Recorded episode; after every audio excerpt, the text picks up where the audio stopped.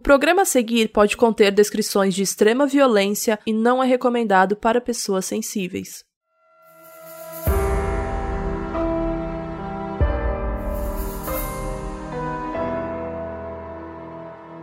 Oi, eu sou a Carol Moreira. Eu sou a Bel Rodrigues. E eu sou a Mabê. E hoje a gente vai contar a história dos casos do Golden State Killer, um estuprador e assassino que aterrorizou os Estados Unidos nas décadas de 70 e 80. A Michelle McNamara era uma jornalista obcecada com esse caso e ela escreveu um livro chamado I'll Be Gone in the Dark. Em português, Eu Terei Sumido na Escuridão. Essa foi a frase que o estuprador e assassino disse para uma das vítimas. Se você me desobedecer, eu enfio essa faca na sua garganta e depois eu terei sumido na escuridão. Agora, em 2020, saiu uma série documental da HBO com seis episódios que conta a história da Michelle McNamara e vai misturando com a história desse criminoso. Recentemente, ele foi preso depois de mais de três décadas que passou impune. Essa é a história das dezenas de vítimas e sobreviventes do Golden State Killer.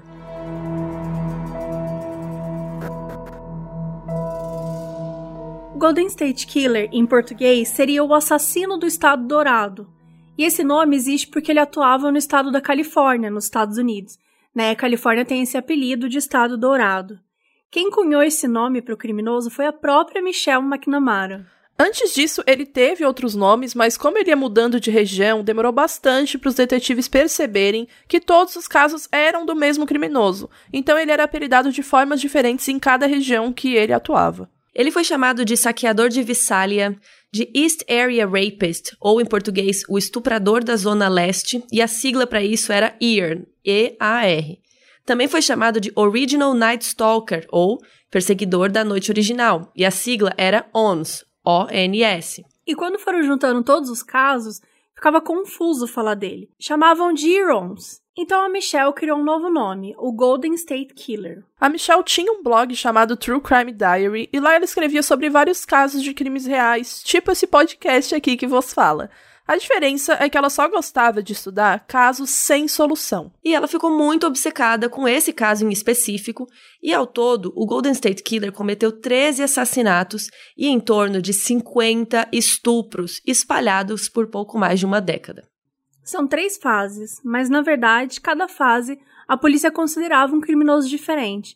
E só em 2001 que a gente soube que eram crimes cometidos pela mesma pessoa. Esse criminoso ele começou a atuar em abril de 74. Só que no comecinho ele era focado em furtos, uns roubos bem estranhos que aconteceram pelo menos 130 vezes em quase dois anos. 130 vezes.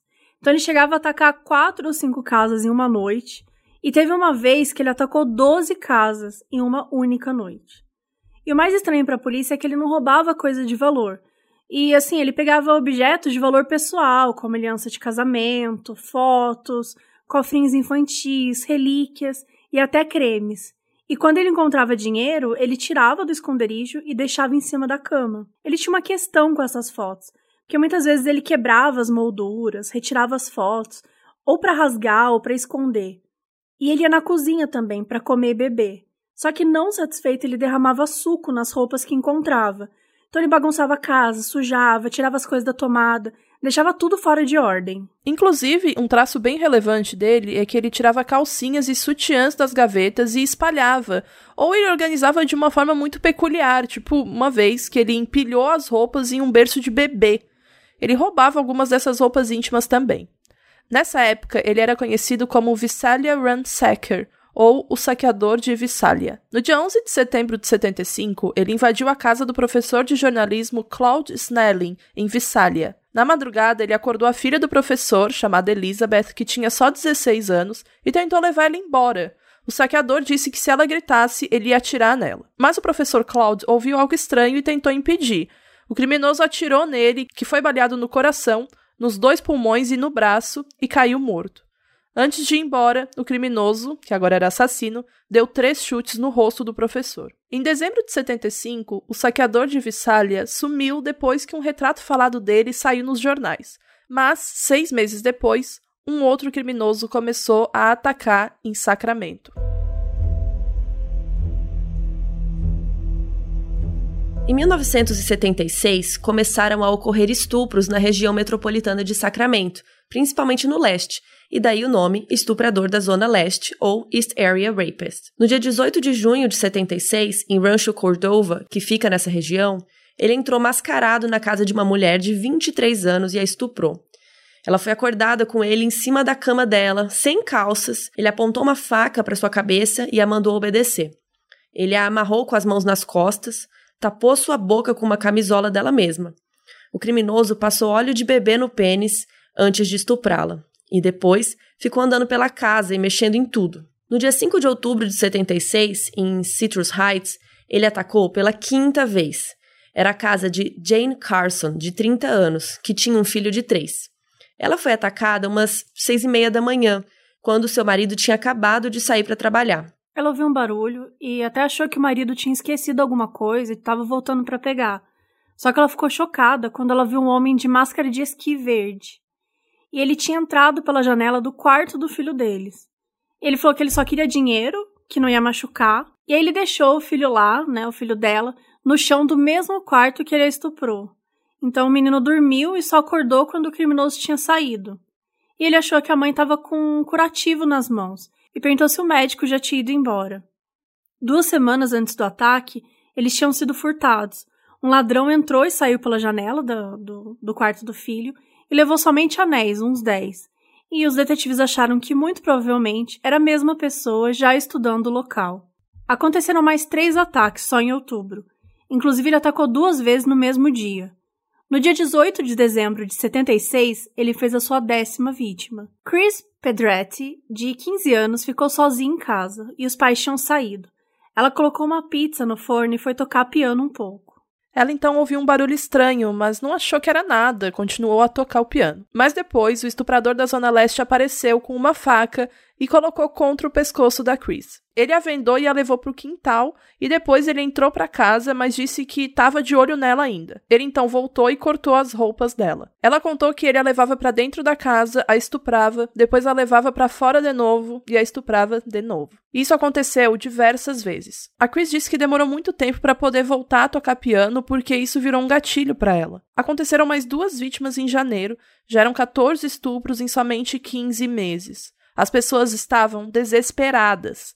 Começaram a notar barulhos no quintal, às vezes como se alguém estivesse andando em cima do telhado, percebiam portões abertos. E aí, em fevereiro de 1977, ele atacou em Carmichael, uma mulher de 30 anos. Depois de um tempão que essa mulher estava quieta lá, enquanto ela estava vendada, ela estava amarrada, amordaçada, ela já tinha sido estuprada, ela resolveu tirar o pano da boca para poder chamar sua filha de sete anos, que ela percebeu, ela sentiu assim que ela estava no quarto com ela. E a filha disse: Mãe, fica quieta. E aí a mulher sentiu uma pressão no colchão, que era vinda do criminoso. Ele meio que estava avisando que ele ainda estava ali na, no quarto com ela. Ela disse que ficou muito tempo quieta, ouvindo ele ficar respirando perto de várias partes do corpo dela. Os detetives perceberam que ele nunca machucava as crianças, ele só se livrava delas colocando em outro cômodo ou amarrando quando eram crianças maiores. Em 8 de março de 77 aconteceu um ataque em Arden Arcade, e em seguida saiu uma matéria no jornal Sacramento Bee que comentava que, abre aspas, o estuprador da área leste nunca ataca com um homem em casa, embora ocasionalmente tenha atacado com crianças presentes. Fecha aspas. Dez dias depois, 18 de março, ele atacou uma adolescente de 16 anos em Rancho Cordova. Nessa tarde, a polícia tinha recebido três ligações com uma voz afirmando ser o estuprador da Zona Leste. Depois dela, ele passou a atacar casais heterossexuais, então casas com um homem e uma mulher presentes. Parecia que ele tinha lido a matéria do jornal e queria o desafio. No dia 2 de abril, ele apareceu em uma casa e acordou o casal com uma lanterna acesa na cara deles. Disse que tinha uma arma e que eles deveriam obedecer. Deu uma corda para a mulher e disse para que ela amarrasse o namorado. Em seguida, o criminoso colocou uma xícara e um pires nas costas dele e disse que se ouvisse qualquer barulho, ele mataria todo mundo ali. Para essa vítima, ele comentou que, abre aspas, transou muito quando esteve no exército, fecha aspas. No fim de abril já eram 17 vítimas. O estuprador já estava atacando em média duas casas por mês. Em 4 de maio, esse número chegou a 20. As pessoas começaram a comprar armas. Entre janeiro e maio, só em Sacramento, mais de 3 mil armas foram vendidas. Tinham casais que se revezavam. Quando um dormia, o outro ficava com a arma acordado na sala. Gente, que horror. É... Sério, imagina você viver constantemente com esse medo. Uhum. No dia 17 de maio, o casal atacado contou que o criminoso estava gaguejando, mas mandou uma mensagem para a polícia por meio da mulher, que já era vítima de número 23. Abre aspas. Aqueles filhos da puta, aqueles porcos. Você está me ouvindo? Nunca matei antes, mas agora vou matar. E quero dizer àqueles filhos da puta, aqueles porcos, que estou indo para casa, para o meu apartamento. Tenho montes de TVs. Eu vou ouvir o rádio e ligar a televisão, e se ouvir a respeito disso, vou sair amanhã à noite e matar duas pessoas. Vai morrer gente. Fecha aspas. Pro marido da vítima, ele disse, abre aspas, você diga àqueles filhos da puta, daqueles porcos, que eu poderia ter matado duas pessoas esta noite. Se eu não vir isso em todos os jornais e na televisão, eu vou matar duas pessoas amanhã à noite. Fecha aspas. Ele era bem confuso, né? Porque para um ele falava, tipo, não não fale para ninguém, não fale pra polícia. Aí pro outro ele falava, se eu não vi isso na, nos jornais, eu mato. No momento que ele viu a primeira notícia ali, ele começou a mudar o, o discurso, né? É, ele tava fazendo jogos mentais com as pessoas, né? Ele queria provocar o maior terror possível, assim. Falava uma coisa diferente para cada um para criar um aquela sensação de terror mesmo, né? Uma outra vítima dessa época disse que quando estava amarrada, ele estava passando pelo corredor quando encontrou a filha dela de 6 anos que tinha levantado para ir ao banheiro. Ele estava de máscara de esqui, luvas e sem calças. Ela ouviu ele dizendo para sua filha, aspas, Estou fazendo umas brincadeiras com sua mãe e seu pai. Venha me assistir. Fecha aspas, que nojo. Em 28 de maio de 77, em Parkway, uma mulher de 28 anos foi atacada. O casal estava dormindo quando ouviu um barulho e os dois já sabiam quem era. O estuprador disse que iria matá-los se eles não ficassem quietos. Ele colocou os pratos nas costas do marido e levou a mulher até a sala. Quando ela perguntou por que, que ele estava fazendo aquilo, ele mandou ela calar a boca e ela pediu desculpa. Depois de atacá-la diversas vezes, passou mais um recado para a polícia. Tem uma coisa que eu quero que você diga àqueles filhos da puta, ele disse. Eles entenderam tudo errado da última vez. Eu disse que iria matar duas pessoas. Não vou matar vocês. Se isso sair na TV ou nos jornais amanhã, eu vou matar duas pessoas. Você tá ouvindo? Tá me ouvindo? Eu tenho TVs no meu apartamento e vou ficar assistindo. Se isso sair no noticiário, eu vou matar duas pessoas. Depois desse ataque, o estuprador da Zona Leste sumiu por meses e só apareceu de novo em setembro de 77, com diversos ataques, até janeiro do ano seguinte, 78. Em 2 de fevereiro de 78, o criminoso assassinou o casal Brian e Kate Marjorie, em Rancho Cordova. Eles estavam passeando com o cachorro e foram perseguidos por ele e assassinados com tiros. Ninguém conectou os casos assim de primeira, porque tiro na rua não, não era né, como ele estava agindo até então, que eram estupros em série e em casa. Só que alguns policiais acharam que poderia estar conectado com o estuprador da Zona Leste e a maioria achava que não. Era muito diferente e tal. E aí algumas testemunhas o viram e foi criado um retrato falado dele. Depois, a polícia começou a suspeitar que provavelmente o casal viu o criminoso fazendo alguma coisa suspeita, né? Talvez avaliando alguma casa, invadindo. E aí provavelmente viram o rosto dele e o criminoso decidiu que eles precisavam morrer para proteger a sua identidade. Em 28 de outubro de 1978, a contagem chegava a 40. Entre outubro de 78 e julho de 79, o estuprador desapareceu do norte da Califórnia, mas aconteceram 11 casos na área leste em East Bay. Ele seguiu entrando nas casas e estuprando as mulheres diversas vezes, até que o último caso desse tipo aconteceu em junho de 79. Depois disso, tudo mudou.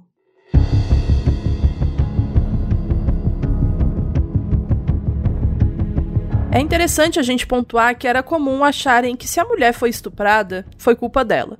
Ainda hoje tem gente que pensa assim, mas naquela época era muito pior. Ah, porque ela usou roupa muito curta, ela estava andando sem um homem, ela que estava andando de noite na rua, ela deixou aquilo acontecer, ela não se protegeu, etc, etc, etc. Uma das vítimas, a Chris, que foi atacada com 15 anos, contou para uma amiga pelo telefone o que aconteceu com ela e o pai brigou muito com ela por ter contado para alguém. E por conta disso, né, ela ficou com muita vergonha, com culpa, se sentiu mal e realmente achando que foi culpada daquilo ter acontecido. Outro ponto importante é que os maridos que estavam em casa na hora dos ataques não sabiam lidar com as esposas estupradas, não sabiam o que fazer, como tocar a vida, tipo, como seguir em frente, sabe? Alguns queriam só seguir sem conversar muito a respeito e não tinha uma cultura de terapia que nem tem hoje em dia, ainda mais para homem. É, e é interessante porque esses homens eles se sentiam também culpados de não terem conseguido proteger as esposas, né? E então, além de tudo, ainda tinha essa questão que depois o casal sofria muito para seguir em frente, assim, né? Não só a mulher, sabe? E o documentário do All Gone in the Dark fala muito disso também, né? De como era para os maridos. É muito acerca da masculinidade também, né? De toda uma construção social de que eles precisavam proteger e também se sentirem culpados por conta disso. É foda, velho. Sem contar que a polícia também não sabia lidar direito com os estupros. A gente até comentou isso no episódio de Inacreditável, né? Teve um desses casos do estuprador da Zona Leste que a polícia ficou um tempão fuçando na casa das vítimas, no casal, e, gente, a mulher ficou lá pelada, enrolada num lençol, por horas, esperando, porque ninguém levou ela pra delegacia na hora para fazer os exames. Eles achavam mais importante ficar olhando a casa e as evidências e tal do que levar a vítima pro hospital, sabe? A pessoa que sofreu o negócio. Uma das vítimas contou que queria ir ao banheiro, né? Queria se cobrir e tal. E o policial não deixou ela fazer xixi. E assim, sim, provavelmente esse é o procedimento, né? Porque tem que fazer os exames antes, mas então leva ela logo pra ela ser examinada, sabe? A mulher acabou de passar a pior experiência da vida dela e ela não pode fazer xixi, não pode se lavar, sabe? Além de tudo isso, as polícias dos distritos diferentes não tinham o costume de trabalhar juntas, né? Como a gente também já falou aqui diversas vezes.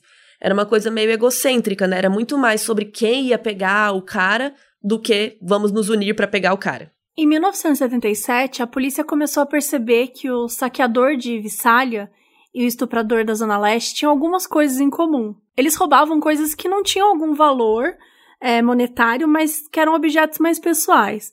E os dois usavam alguma coisa da casa para ser como um alarme, né? Na hora que, que ele colocava em cima das pessoas, tipo as louças nas costas do marido.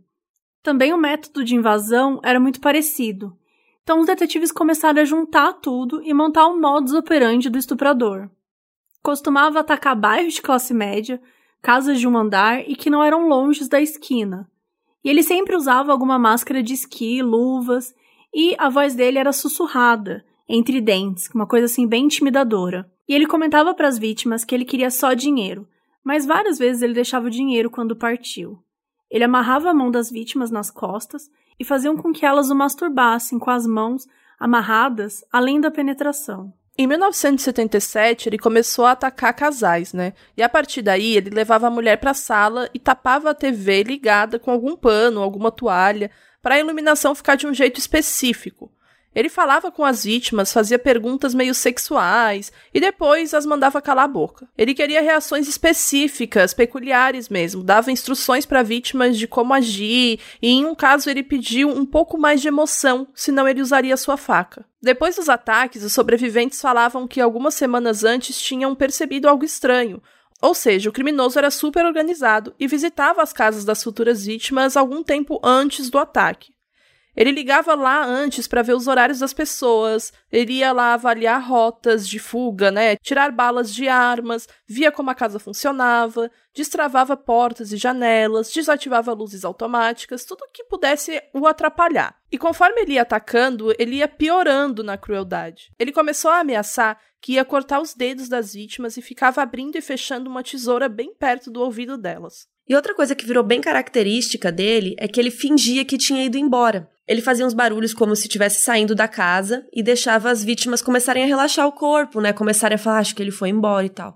E quando as vítimas estavam ficando seguras ou começavam a se mexer para né, tirar as amarras e pedir ajuda, ele voltava e ele dava um susto nelas. Depois foi teorizado que isso era para que as vítimas demorassem mais para pedir ajuda, Afinal, elas esperaram um tempão para se mover e mesmo assim ele ainda estava lá. Então as vítimas esperavam muito tempo para poder resolver pedir ajuda. E é óbvio que esse tempo, né, ele estava fugindo. Mais de 10 vítimas comentaram que ele chorou depois do estupro, soluçando que parecia uma criança choramingando e dizia: Desculpa, mãe, me ajuda, eu não quero fazer isso, mãe. E se você tá se perguntando, mas gente, não, como assim? Não sabiam nada sobre esse cara, ninguém descreveu ele para a polícia? E sim, a resposta é que sim, pessoas descreveram ele para a polícia. Existem diversos retratos falados dele e se sabia que ele provavelmente era branco, alto, de 1,75 a 1,80 de altura, mais ou menos, que tinha um formato de corpo meio de nadador, magro, com peito musculoso e panturrilhas salientes, que calçava sapato 41 ou 42, que tinha cabelo loiro, talvez loiro escuro, que tinha um pênis muito pequeno e fino, que o sangue dele era do tipo A, sempre usava máscara de esqui, tinha armas, rasgava toalha em tiras ou usava cadarços para amarrar as vítimas, e ele tinha um tipo de roteiro. Falava que queria dinheiro ou comida, mandava a mulher amarrar o homem, empilhava alguma louça nas costas do homem e costumava levar também óleo de bebê para a cena do crime e usar como lubrificante. Ele parava, ia bagunçar a casa, voltava, ia na cozinha comer, voltava, ele passava horas dentro da casa. E ele ligava para as vítimas antes ou depois dos crimes. Na hora de ir embora, ele roubava carteiras de habilitação, joias, rádios, relógios. Também acreditavam que ele morava ali na região dos crimes, mas mesmo assim não conseguiram encontrá-lo. Em 1979, mais uma vez, ele mudou de local e passou a atuar em Santa Bárbara, no sul da Califórnia. Dia 1 de outubro de 79, ele fez seu primeiro ataque na região. Era a casa de um casal de Golita. A mulher teve que amarrar o namorado e o criminoso a fez ir para a sala e deitar de bruços. Ele foi para a cozinha meio que sussurrando: Eu vou te matar, eu vou te matar. Enquanto isso, a mulher criou coragem e conseguiu tirar as amarras e saiu pelada correndo gritando pela rua desesperada. Um vizinho era um agente do FBI e viu o criminoso fugir. Ele tinha roubado uma bicicleta da rua e então um agente do FBI pegou o carro e foi seguindo o criminoso. Até que em algum momento o estuprador largou a bicicleta e pulou um muro e o agente o perdeu de vista. Anos depois, perguntaram para ele por que, que ele não atirou no cara, mas ele nem sabia o que tinha acontecido, né? Ele viu a mulher gritar e o cara pegou uma bicicleta. Como que ele ia sair atirando na pessoa, gente? Não faz nenhum sentido, né? Ele disse que se na hora ele soubesse quem era o cara, ele teria atirado sim para matar. Gente, isso é muito absurdo. Tipo, como você sai atirando numa pessoa que você, assim, do nada, sabe? Por mais que a mulher tivesse desesperada e por mais que ele fosse realmente um criminoso que tinha acabado, né, de sair da casa dela e tudo mais, você não sabe o que tá acontecendo. Não é assim que deveria funcionar a polícia. Né? Não é assim que deveria funcionar nenhum tipo de investigação. Você sai correndo atirando e depois você tenta descobrir o que, que é. Ah, não era assassino, putz, errei. Não é assim que funciona, é. sabe? É, na verdade ele agiu da forma correta, né? Ele perseguiu o cara e tal e tentou capturá-lo para depois saber o que era, mas infelizmente ele perdeu ele de vista. Mas é que eu entendo as pessoas querendo respostas, né? Querendo que ele tivesse já morrido naquele dia, porque ele causou muito mal depois. O que eu fico em choque é das pessoas perguntarem por que, que ele não atirou para matar, sendo que assim, a única coisa que eu consegui pensar nisso tudo é como que ele não chegou nele se ele tava de carro e o cara de bicicleta, sabe? De uma bicicletinha. A única coisa que, que eu fiquei na cabeça foi isso, não que ele não atirou para matar, gente, pelo amor de é Deus. É porque ele entrou por umas ruinhas, né, que o carro não chegava, daí ele foi e chegou numa rua que não dava mais pro carro entrar e pulou o um muro.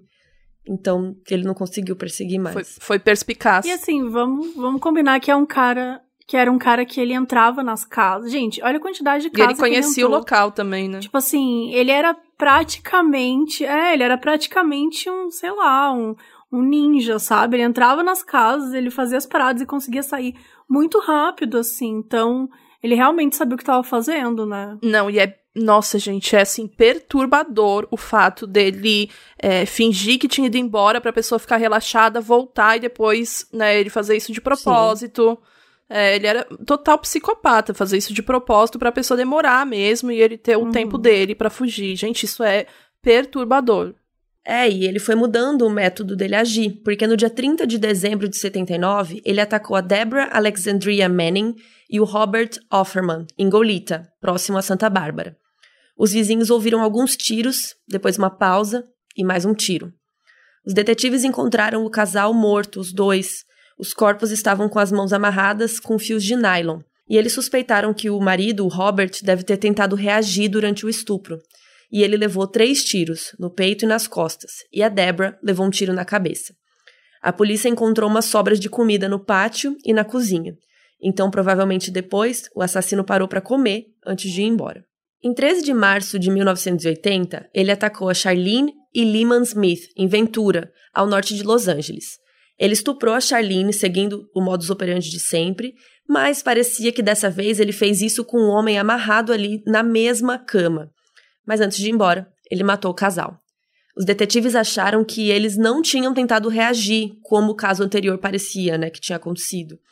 Pelo visto, tinha ido tudo conforme o seu plano, mas mesmo assim, ele resolveu matar o casal, os golpeando até a morte.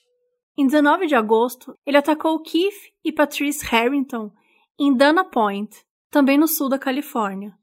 Ele era um estudante de medicina e ela era enfermeira, e eles estavam casados há só quatro meses.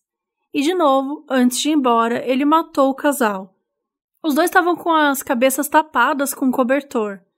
E o assassino tinha feito isso somente para o sangue não espirrar nele enquanto os golpeava. Tinha nada a ver com conhecer as vítimas ou nenhum tipo de remorso, que às vezes a gente fala, né, que existe esse estudo de quando você tampa a cabeça, o John Douglas fala bastante isso, que às vezes é porque você conhece a vítima ou tem algum tipo de remorso, mas não era esse caso, ele só não queria que espirrasse o sangue perto dele e tal. Em 6 de fevereiro de 1981, ele invadiu a casa de Manuela Whitham Irvine. Ela foi estuprada e morta. O assassino tapou a cabeça dela com um saco de dormir, que ela dormia, né, às vezes, e ela estava usando naquela noite. Foi a primeira vez desde 75 que ele matou uma pessoa sozinha, mas na verdade era para o marido estar em casa. Ele estava com problema de saúde e ele estava internado no hospital. E a polícia até pensou que o marido poderia ser um suspeito por anos, mas ele não chegou a ser preso. E aí, em 27 de julho de 81, a Cherry Domingo e o Gregory Sanchez foram assassinados em Golita. E o criminoso parecia ter levado as amarras dessa vez. O homem, o Gregory, tinha levado um tiro no rosto, mas ele não morreu com o tiro e sim por causa de 24 lesões causadas com algum instrumento bem duro. A mulher morreu com diversos golpes, provavelmente desse mesmo instrumento. Depois disso, o criminoso sumiu por cinco anos e só reapareceu no dia 4 de maio de 1986. Ele estuprou e matou a jovem de 18 anos chamada Janelle Cruz, na cidade de Irvine. Ela foi encontrada por uma corretora que estava mostrando a casa para alguém. A corretora viu um corpo na cama, o peito e o rosto estavam tapados com um cobertor. Quando ela foi tirar para ver se a pessoa estava bem, ela percebeu que Janelle estava morta e ela estava sem três dentes. Anos depois, por esses crimes, ele ficou conhecido como Original Night Stalker, ou Perseguidor da Noite Original. Esse original no nome é porque em 1984 e 85 tinha um outro serial killer, o Richard Ramirez, que chamavam ele de Perseguidor da Noite. Anos depois, só em 2000, um detetive falou que esse criminoso, que hoje chamamos de Golden State Killer, que era o Perseguidor da Noite original, porque ele atacou antes do Richard Ramirez. Só que acabou que esse apelido pegou. E o Richard Ramirez, eu falei mais ou menos do dele naquele episódio da Elisa Lam, que é no Cecil Hotel em Los Angeles, e ele morou lá. Então, se vocês ouviram esse episódio, tem um pedacinho lá e vocês estão sempre perguntando dele também. Então, mais uma vez, ele é citado. E a história dele é bem bizarra também, com certeza vai ter modo sobre ele aí no futuro. Em março de 2001, finalmente conectaram os casos do estuprador da Zona Leste com os assassinatos. E isso foi feito porque a tecnologia que envolve o DNA e tal tinha evoluído, né? Tinha ficado melhor e tal, e finalmente conseguiram comparar as amostras. Somente quando isso foi comprovado, em 2001, que o marido da Manuela, aquele que estava no hospital quando ela foi atacada, só aí que ele foi retirado da lista de suspeitos do assassinato dela. Então ele passou anos sendo olhado estranho no, no bairro, sabe? Ele passou anos sendo considerado suspeito de alguma forma. Então, em março, foi descoberto, né, que o DNA, tudo, era a mesma pessoa. E aí, no dia 4 de abril, saíram várias matérias em jornais dando essa notícia, né? Ah, conectaram os casos, tal, não sei o quê. No dia 6 de abril, uma das vítimas do estuprador recebeu uma ligação. Ela tinha mais de 60 anos já, e ela morava ali naquela casa há mais de 30 anos. A voz do outro lado do telefone disse: Lembra de quando a gente brincou? A Michelle McNamara cresceu em Illinois, em Oak Park, que fica perto de Chicago. Ela tinha seis irmãos e era mais nova. E desde pequena, ela sonhava em ser escritora. Quando ela tinha 14 anos, ela ficou obcecada com o assassinato que aconteceu no bairro dela. O corpo da Kathleen Lombardo foi encontrado a duas quadras da casa da Michelle. Era 1984 e a Kathleen tinha 24 anos. Ela saiu para correr ouvindo música no seu Walkman. Mas, Mabê, o que é um Walkman? Eu nasci nos anos 2000 e não faço ideia do que é isto. Então, ele é um aparelhinho que você colocava uma fitinha e aí você colocava um fone de ouvido e você poderia ouvir uma música, um CD. Mas ele é. Era isso, né? Bem vintage. É, em 84 não tinha CD, então era uma fita mesmo. Depois veio o Discman, que daí era com CD. E aí vamos indo, né? E ela foi encontrada depois de ser estuprada com a garganta cortada. A Michelle ficou curiosa e foi até o beco onde o corpo da Kathleen tinha sido encontrado. E lá ela encontrou esses pedacinhos do Walkman dela. E a Michelle diz em seu livro que ela não sentiu medo, e sim que ela começou a sentir um vazio, ela queria preencher uma lacuna, queria saber quem que foi o assassino. E que depois disso, ela ficou obcecada com assassinatos não resolvidos, porque esse assassinato da vizinha dela nunca foi resolvido. Em setembro de 2005, ela se casou com o comediante Patton Oswalt. E ele trabalha com diversos filmes, séries, faz stand-up. Daí, em 2006, ela criou o blog True Crime Diary, que ela começou meio por diversão e ela foi gostando cada vez mais. E ela escrevia de uma forma tão sensacional que o blog bombou bem rápido. Algumas pessoas dizem que ela foi a primeira pessoa a escrever sobre true crime do ponto de vista da vítima, sabe, com mais humanidade assim. Ela fez uma coisa muito diferente para aquela época. O que fez ela se interessar pelo caso do Golden State Killer foi um livro escrito pelo Larry Crompton, o Larry, ele era um detetive aposentado e ele escreveu um livro falando sobre esse assassino, porque ele achava que naquela altura ninguém se importava mais com o caso. É tanto verdade que nenhuma editora quis publicar. Ele publicou sozinho, independente. Em abril de 2009, nasceu a filha da Michelle e do Patton. O nome dela é Alice. Em 2011, testes de DNA concluíram que o estuprador da Zona Leste e o perseguidor noturno original eram a mesma pessoa, então a Michelle cunhou o nome Golden State Killer, já que as ações dele se espalharam pela Califórnia inteira, né? A Michelle fez vários artigos para Los Angeles Magazine sobre o Golden State Killer. O mais famoso desses artigos saiu em 2013 e se chama Nas Pegadas de um Assassino. Ela era muito obcecada, ao ponto de ficar o dia inteiro pesquisando homens que estudaram num colégio tal, que talvez o assassino tivesse estudado também. Daí ela ia olhando pelo ano que a pessoa nasceu, se ele tinha panturrilhas grossas e coisas do tipo. E ela passava dias fazendo isso e descartando suspeitos. A Michelle entrou então em vários fóruns online que investigavam esse crime e compartilhavam teorias. Ali ela foi lendo tudo até encontrar algumas pessoas com quem passou a confiar para trocar e-mails com ideias e teorias. A matéria que ela fez para Los Angeles Magazine explodiu, foi um sucesso. E em março de 2013, ela recebeu um e-mail do agente literário Daniel Greenberg, que é o mesmo do marido dela, o Patton. E o Daniel queria conversar com ela sobre escrever um livro sobre esse caso. Isso foi em março, e em junho eles já tinham conseguido um contrato para o livro dela. A Michelle ficou super feliz. Ela sempre teve esse sonho de ser escritora e tal, e agora ela ia ser uma autora publicada, chiquérrima. Com o acordo para o livro, a Michelle foi ficando cada vez mais obcecada com o caso e ela só pensava e falava nisso o tempo inteiro. E ela teria um ano e meio para escrever esse livro. E ela foi visitar os lugares onde aconteceram os crimes, entrevistou vítimas, falou com diversos detetives, policiais, ela foi criando uma própria investigação dela. E ela estava tão imersa no tema que ela sonhava com gente atacando ela, ela tinha muitos pesadelos, ela foi ficando super paranoica, era bem pesado emocionalmente para ela. Quando foi chegando o prazo de entrega do livro, no fim de 2015, ela foi ficando bem nervosa. Ela era super perfeccionista e ela estava assim com muita informação, ela queria pesquisar mais, ela ia descobrindo novas ideias para investigar, não sei o quê. E assim, parecia que ela não estava nem perto de terminar o livro. E para piorar ou melhorar, né? Ela conseguiu acesso a 37 caixas de processos e documentos sobre o caso.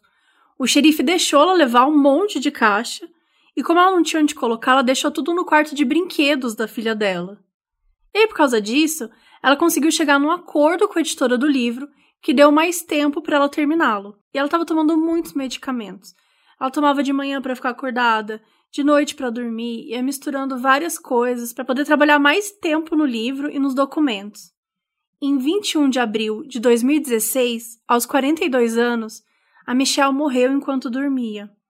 Na autópsia, foi descoberto que ela tinha um problema no coração. Mas lá falava que esse problema não foi a causa da morte, e sim a combinação do efeito de tantos medicamentos que ela muito provavelmente comprou sem prescrição médica. Os amigos, conhecidos, família, todo mundo ficou, obviamente, devastado. Foi muito repentino. Em setembro, só cinco meses depois da, do falecimento dela, o Patton, o Patton Oswald, ganhou um Emmy por um stand-up que ele fez. E eu entrevistei ele nesse Emmy, cinco meses depois disso. Provavelmente foi o primeiro grande evento que ele foi sem a Michelle. E eu lembro que me avisaram que ele tinha perdido a esposa recentemente e tal, para eu tomar cuidado na entrevista, sabe? Porque é, como eu ficava ali, eu entrevistava muita gente muito rápido. Então, em geral, tem uma produção ali, né? E eles vão avisando, tipo, ó, oh, esse cara aqui ganhou isso. Caso eu não saiba, né? Caso seja alguém aleatório. E o Patton, eu não sabia da esposa dele, eu não sabia que ela era a Michelle. Então me contaram, eu lembro muito disso, assim, me contaram, ah, Carol, ele perdeu a esposa, tá? Só pra tomar um cuidado a mais, assim, na entrevista. E eu lembro que ele tava muito. Engraçado, assim, porque ele tava feliz, mas ele tava muito contido, sabe? Meio tristonho, mas feliz pelo prêmio. Então deve ter sido muito difícil para ele, né? Pela primeira vez ir num evento assim sem ela. E eu lembro que, querendo ou não, eu conheci ele, eu tô próxima do caso de alguma forma, né? E o livro dela, ele foi terminado por escritores de crimes reais, o Paul Haynes e o Billy Jensen, e pelo marido, o Patton Oswalt. Eles foram mexendo nos e-mails da Michelle, no HD, tentando entender o que já estava pronto, o que, que ela ainda estava pesquisando ou escrevendo, e eles foram montando esse quebra-cabeça e construindo o livro. Eles escreveram alguns capítulos baseados em e-mails ou materiais que ela tinha deixado. E finalmente, o livro foi publicado em fevereiro de 2018, quase dois anos depois dela ter falecido.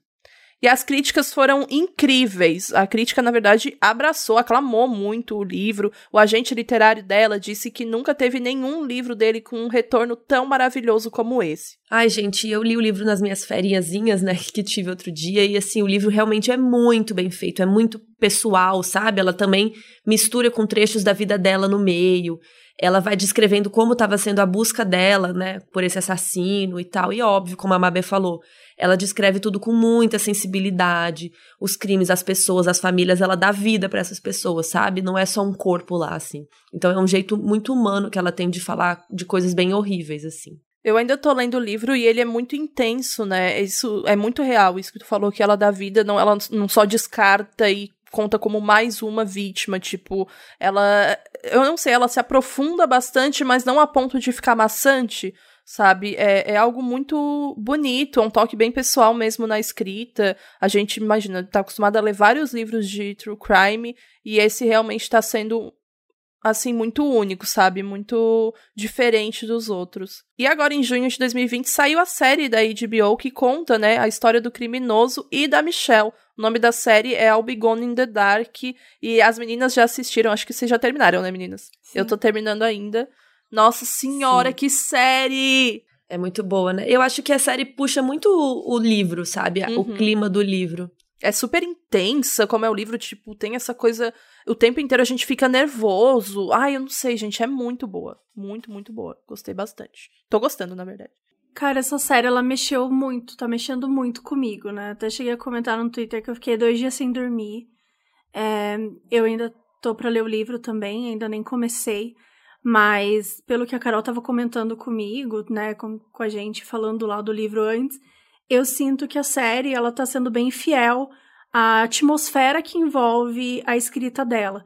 Porque a série muitas vezes ela funciona como um audiobook, é quase como se você estivesse ouvindo ela contar a história, que também é uma forma de homenageá-la, né? Porque ela, ela morreu por causa dessa história, praticamente, né? Porque ela, ela, ela nunca soube. Ela gente, nunca soube. Então ela isso. se envolveu de uma forma muito humana e que a gente comentou, né? De sensibilidade e tal. Mas acho que a coisa que mais mexe comigo nessa na série e em tudo que a gente lê, assim, é tipo o lance do estupro, todo, tudo que envolve um estupro, que é uma das violências que ela tenta desumanizar a vítima, né? O estupro é, é, sobre controle, é sobre poder sobre uma outra pessoa. Ele era muito sádico, ele era muito violento, ele era muito. É, ele ficava tentando brincar com a cabeça das pessoas e tal. Então, assim, numa época, né, nos anos 70, anos 80, que era um, era um tabu falar disso. Então, a gente até comentou que uma menina contou para uma amiga e o pai descobriu e ficou mal. E o que aconteceu? Essas mulheres, elas cresceram com esse tabu dentro delas. Elas não podiam falar sobre, né? Casamentos não conseguiram chegar até o fim. De certa forma, essas mulheres não conseguiram lidar com toda a dor que estava passando dentro delas, né? Elas não conseguiram não conseguiram lidar com, com o sentimento que elas tinham. Não conseguiu, sabe, é, elas ficaram traumatizadas pro resto da vida. Então, eu acho que é tão bonito a forma como a Michelle trouxe e deu vida para essas mulheres e deu, sabe, poder para elas, porque elas podiam recuperar agora a história delas. Sabe, ela podia contar a verdade e, e se apoiar uma nas outras, né? Saber que não é só ela que passou por aquilo e conseguir de fato falar sobre esse assunto e não transformar ele num tabu. Porque isso não pode ser sobre o cara, isso não pode ser sobre é, poder, isso não pode ser sobre uma pessoa fazer alguma coisa fisicamente e destruir o seu psicológico para sempre. Né? Ele, isso precisa ser sobre acolhimento, precisa ser sobre realmente olhar para tua ferida e poder com, contar com outra pessoa, né? E contar com ajuda profissional também. Mas acho que principalmente a, a amizade, a união dessas mulheres é uma coisa muito bonita e, e, mexeu muito comigo. E é bem legal que várias das vítimas é, dão depoimento no documentário e falam que elas foram entrevistadas pela Michelle e que era muito fácil falar para ela sobre isso. Uhum. Era muito fácil conversar com ela, contar esse, esse, esse, trauma, né, que elas viveram. Que não é fácil contar isso para qualquer pessoa, né? Sim. né? Mas que com a Michelle elas conseguiam, porque a Michelle deixava elas é, acolhidas, né? Como a Mabê falou. Então é bem bonito mesmo.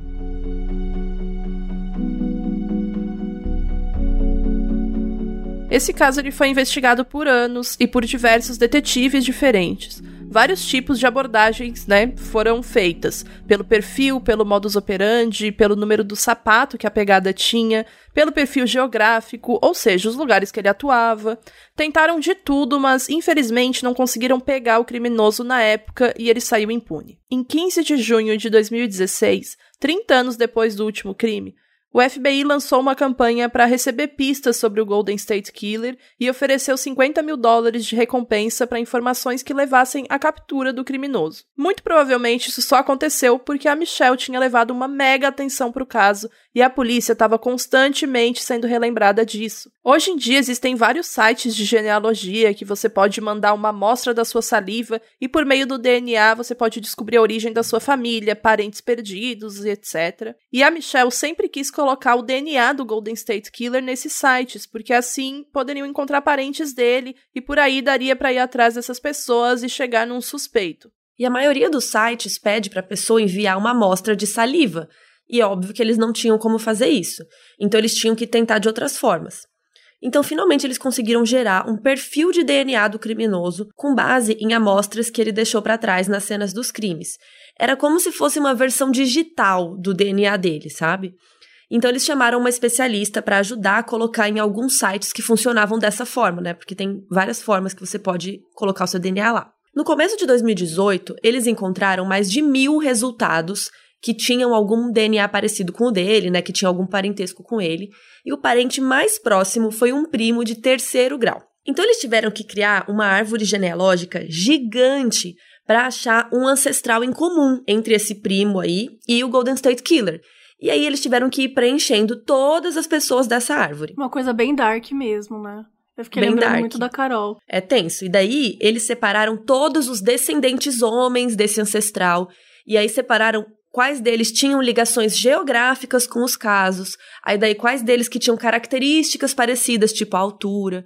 Enfim, eles foram diminuindo esse, essas pessoas. Eles até chegaram a achar um cara que se encaixava muito e pediram uma amostra para uma irmã dele, que ela super deu a amostra, falou beleza, só que o resultado não deu match, não deu positivo. Então, assim, gente, era muito frustrante. Eles já estavam há dois anos focando nisso do DNA e tal, e nunca dava em nada. Em 2018, apenas dois meses depois que o livro da Michelle foi publicado, no dia 24 de abril, finalmente encontraram o nome por trás do Golden State Killer. A geneticista que estava ajudando eles colocou o perfil do DNA do Golden State Killer né, em outro tipo de site e descobriu que ele provavelmente seria careca e teria olhos azuis. E eles tinham alguns suspeitos e somente um deles tinha olhos azuis. E o nome dele era Joseph James D'Angelo Jr. Ele já estava com 72 anos e morava na vizinhança de muitas das suas vítimas, em Citrus Heights. E daí, a polícia queria ter certeza, né? Porque era um caso muito delicado e, e né, a pessoa poderia fugir e tudo mais. Então, antes de falar com ele, antes de qualquer coisa, a polícia revirou, né? Eles pegaram um lenço que foi descartado por ele no lixo. Então foram até a casa dele, reviraram o lixo dele e tal. E fizeram um teste de DNA e deu 100% positivo com o DNA do Golden State Killer. E agora a gente vai falar um pouquinho sobre a vida, né? Sobre esse cara aí, o D'Angelo. O Joseph James D'Angelo Jr. nasceu em 8 de novembro de 1945, em Bath, Nova York. Ele era filho de um piloto da Força Aérea, Joseph James D'Angelo, e de Kathleen Luz DeGroot. Ele tinha quatro irmãos. Quando Joseph tinha 10 anos, ele presenciou o estupro da sua irmã, Constance, que só tinha 7 anos. Dois pilotos na base aérea em que eles estavam brincando atacaram a criança. Eles tiveram um lar muito abusivo. A Constance disse para o seu filho que eles catavam ervilhas do chão e às vezes porque não tinha ninguém em casa para dar comida para eles. O pai do Joseph batia e possivelmente estuprava a mãe, e a mãe agredia os filhos, e o que mais apanhava era o Joseph. O Joseph conseguiu se formar no ensino médio em Rancho Cordova, em um dos locais né, que ele iria atacar no futuro, que a gente já falou aqui. E depois disso, quando estava com uns 19 anos, ele se alistou no exército e serviu por quase dois anos na Guerra do Vietnã. Ele foi reparador de navios. De volta aos Estados Unidos, ele estudou direito criminal na faculdade e acabou se tornando policial. Nessa época, o Joseph teve um relacionamento mais sério com uma colega chamada Bonnie Cowell. Ela contou que na época ele a levava para fazer um monte de coisas que a deixavam com medo, tipo caça de animais ilegal, invadia terreno dos outros, andava de moto em alta velocidade, várias coisas. Ela disse que uma vez eles estavam andando de moto e ele deixou um cachorro ficar perseguindo eles, até que ele chutou a cara do cachorro e o cachorro morreu. Ele era super abusivo e um dia ele disse que ela teria que deixar ele colar numa prova da faculdade. E ela não queria fazer isso. E ela achou que isso era o fim, era a gota d'água, e ela decidiu terminar o relacionamento. Duas ou três semanas depois, ele bateu na janela dela no meio da noite, apontando uma arma, dizendo que eles iriam embora para se casar ali, naquele momento. Ela chamou então seu pai, que a trancou no banheiro e disse para ela sair só quando ele chamasse. E aí o pai dela lidou com o Joseph, voltou e tirou ela do banheiro. E até hoje ela não sabe o que aconteceu, o que, que o pai dela falou. Ela só sabe que o Joseph nunca mais a procurou. E o nome da Bonnie é muito importante para essa história, porque quando o criminoso já estava agindo, tem pelo menos dois casos que ele chamou as vítimas de Bonnie. Ele falava: Eu te odeio, Bonnie. E aí, em 1973, aos 28 anos, ele se casou com Cheryl Marie Huddle, com quem depois ele teve três filhas. Em 73, ele começou a trabalhar oficialmente como policial em Exeter, Califórnia. Aí, em 76, três anos depois, ele foi transferido e ficou trabalhando como policial em Auburn, ainda na Califórnia. Por isso que nessa época ele parou de cometer crimes em Vissália e começou a agir em Sacramento, já estuprando. E mais ou menos nessa época, uma irmã do D'Angelo morava em Rancho Cordova, um dos locais que ele atacou diversas vezes. Ele foi demitido depois de descobrirem que ele roubou um martelo e um repelente de cachorro em uma farmácia. E em 79 ele foi para o sul da Califórnia, em Roseville, e por isso atacava em Santa Bárbara, já na terceira fase, como perseguidor da noite original, e agora matando. Em algum momento, depois dele ser expulso da polícia, ele trabalhou como mecânico de caminhões para uma rede de supermercados. Em 81, ele parou de atacar. Isso foi logo depois que a sua primeira filha nasceu. Em 1982, um ano depois dele ter parado de atacar, uma prima, por meio do casamento, chamada Lisa Ortiz, foi morar com a família. Ela tinha 13 anos quando foi estuprada por dois garotos e ainda era abusada pelo pai, e por isso ela se mudou para casa do Joseph D'Angelo. Para ela, ele sempre foi uma figura paterna. A Lisa se mudou de lá em 1986 e só porque ela se casou.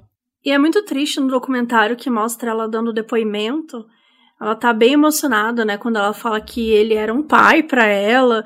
Imagina, uma menina que passava que era abusada pelo próprio pai, foi estuprada por dois garotos e ela se mudou para casa dele e começou a ver ele como uma pessoa que fazia bem para ela, porque ele fazia bem para ela, né? Só para ela. Mas é, penso também aquilo lá que a gente sempre fala, né? Quando o Ted Bundy, por exemplo, ele nunca encostou na namorada dele ou na filha da namorada dele, mas e o dano psicológico, né, das pessoas que estão ali envolvidas, que são da família, que de alguma maneira dividem a casa com essa pessoa e de repente descobre alguma coisa tão violenta como essa. Principalmente para Lisa, porque ela sabe, ela sentiu, né? Ela sabe o trauma que é o estupro. Uhum. Então, Imagina, ela, come, ela simplesmente teve que associar a única figura paterna que ela tinha aos estupradores dela também, Sim. sabe? Porque, porque ela passou pela mesma coisa que as vítimas dele. Então imagina o, o psicológico dessa menina. Mas enfim, ele tinha parado de atacar até então. Só que em maio de 86, ele matou a sua última vítima, a Janelle Cruz. É interessante isso porque ele tinha parado de atacar logo depois que a filha dele nasceu. E aí, quando uma espécie de outra filha, né, saiu de casa, ele matou outra vítima. É bem interessante observar isso. E a segunda filha dele, então, nasceu seis meses depois desse ataque. É importante ressaltar que ele mantinha a família dele normalmente e ninguém desconfiava de nada. No máximo, alguns vizinhos achavam ele meio grosso, barulhento e tal. Ele gritava com pessoas que passavam muito perto do seu jardim, ou quem ficava cortando grama de manhã muito cedo. Sei lá, coisas básicas, normais, assim, de uma pessoa se irritar com, mas nada parecido com, que, com as coisas que ele fazia de fato, ninguém nunca desconfiou. Em 91, a Sharon, a esposa dele, saiu de casa com as filhas, mas eles não se divorciaram legalmente nessa época. Mas tem boatos de que eles já dormiam em quartos separados desde os anos 70. O Joseph D'Angelo gostava de pescar e se aposentou em março de 2018. E em abril, ele foi preso. Ele estava morando em Citrus Heights, onde ele já morava já tinha uns 30 anos, o mesmo bairro em que ele estuprou a sua primeira vítima, em 76. Depois que ele foi preso, a Cheryl entrou com um pedido de divórcio. Bom, agora eu vou contar, né, uma história pessoal que eu também tive, que nem a Carol, só que um pouquinho diferente. Mas quando o Golden State Killer foi preso, eu tava em São Francisco na época foi. Eu tava fazendo uma viagem, né? Uma viagem pela Califórnia. Fui de Los Angeles para São Francisco, inclusive passei em diversas das cidades que ele atacou, né? Nem fazia ideia. Eu nunca tinha ouvido falar desse caso, isso foi em 2018. E eu não conhecia esse serial killer. E é muito chocante porque ele fez muito, ele fez muito estrago, né? Ele matou muitas pessoas e estuprou muitas mulheres. E até no documentário um cara comenta que naquela época, nos anos 70 e tal, tinha muita gente, sei lá, ele podia contar umas 10 pessoas que tinham estuprado 50 mulheres. Então, assim, era um negócio bizarro, assim. E isso mexeu muito comigo na época, porque quando ele foi preso, todas as televisões, onde quer que você fosse em São Francisco, as pessoas estavam falando sobre isso. E eu nunca tinha ouvido falar desse cara. Então eu ligava a televisão, eu gosto de ligar a televisão quando eu tô no hotel, assim, para ver o que, que tá passando, né, de notícia e tal. E toda, era o tempo todo, era quase como se fosse uma final, sabe, um Super Bowl, só que do cara que tava sendo preso. Ainda mais Estados Unidos, que a gente sabe o quanto que é sensacionalista. Gente, assim, sem mentira nenhuma, só tinha isso o tempo todo, na televisão, na rua, as pessoas puxavam o assunto falando sobre isso. Então, assim, isso virou um, um, uma coisa super grande naquela época, assim. Eu lembro de estar no ônibus e uma senhora começar a conversar comigo e falar de, desse caso. Então, foi quando eu ouvi falar disso e foi quando eu ouvi falar da Michelle McNamara que aí depois eu descobri, né, que ela já tinha morrido nessa época, mas que por conta dela, esse cara tinha sido encontrado. E aí eu já tinha uma espécie de admiração dela por aí. Mas, né, isso mudou completamente depois que eu assisti a, a série esse ano. Mas aqui voltando pro julgamento, o Joseph James D'Angelo Jr., ele finalmente teve uma audiência em março de 2020, né, esse ano, famigerado este ano. Em agosto, ele foi sentenciado agora aos 74 anos de idade. O sentenciamento foi feito depois de ouvir os depoimentos de familiares de vítimas e sobreviventes. Foram três dias para ouvir todo mundo. D'Angelo ele se declarou culpado por 76 crimes. Ele foi acusado de 13 tentativas de sequestro e 13 homicídios. 62 crimes de estupro não foram julgados porque já tinham sido prescritos. Ou seja, eram muito antigos e não poderiam mais ser julgados. No tribunal, o promotor queria mostrar um vídeo do D'Angelo na sua cela, sendo altamente funcional, se movimentando, agindo com energia normalmente. Sendo que no tribunal, ele estava de cadeira de rodas, todo mole, e o promotor queria mostrar que ele estava se fazendo de coitado, sabe? Estava tentando vencer no coitadismo. Mas o juiz considerou isso irrelevante para o julgamento. Ele foi sentenciado a 11 penas de prisão perpétua. Isso foi um acordo feito pela promotoria, que ele se declarasse culpado para não pegar a pena de morte. Ele não tem possibilidade de condicional, ou seja, ele nunca mais vai sair da prisão. O D'Angelo declarou que ele realmente fez todas aquelas coisas e ele destruiu a vida dessas pessoas e que agora ele precisava pagar o preço por isso. 44 anos depois de cometer o primeiro crime, ele finalmente foi preso e com certeza o trabalho da Michelle foi super importante para ajudar a capturar esse homem. Imagina a sensação de todas essas pessoas envolvidas nesse caso finalmente terem um fechamento, uma resposta, depois de tantos anos, as famílias das vítimas, as sobreviventes, os investigadores, todos policiais e o sofrimento da própria família do D'Angelo, né, que nunca imaginou que ele era esse monstro. No dia que o D'Angelo foi sentenciado, o Patton, que é o marido da Michelle, postou no Instagram uma foto da esposa sorrindo e a descrição diz: aquele sentimento quando o serial killer que você ajudou a capturar vai morrer na prisão. Em seu livro, Michelle disse: Eu preciso ver o rosto dele. Ele perde seu poder quando conhecemos seu rosto. Michelle, agora a gente sabe o rosto do Golden State Killer. Ele saiu da escuridão e não tem mais poder algum.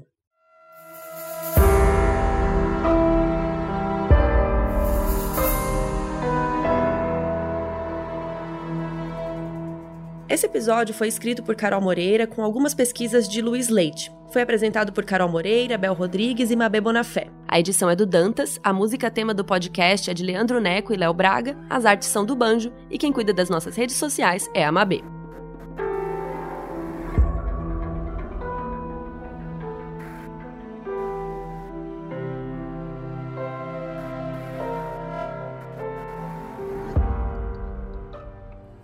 Um dia desses, não vai demorar.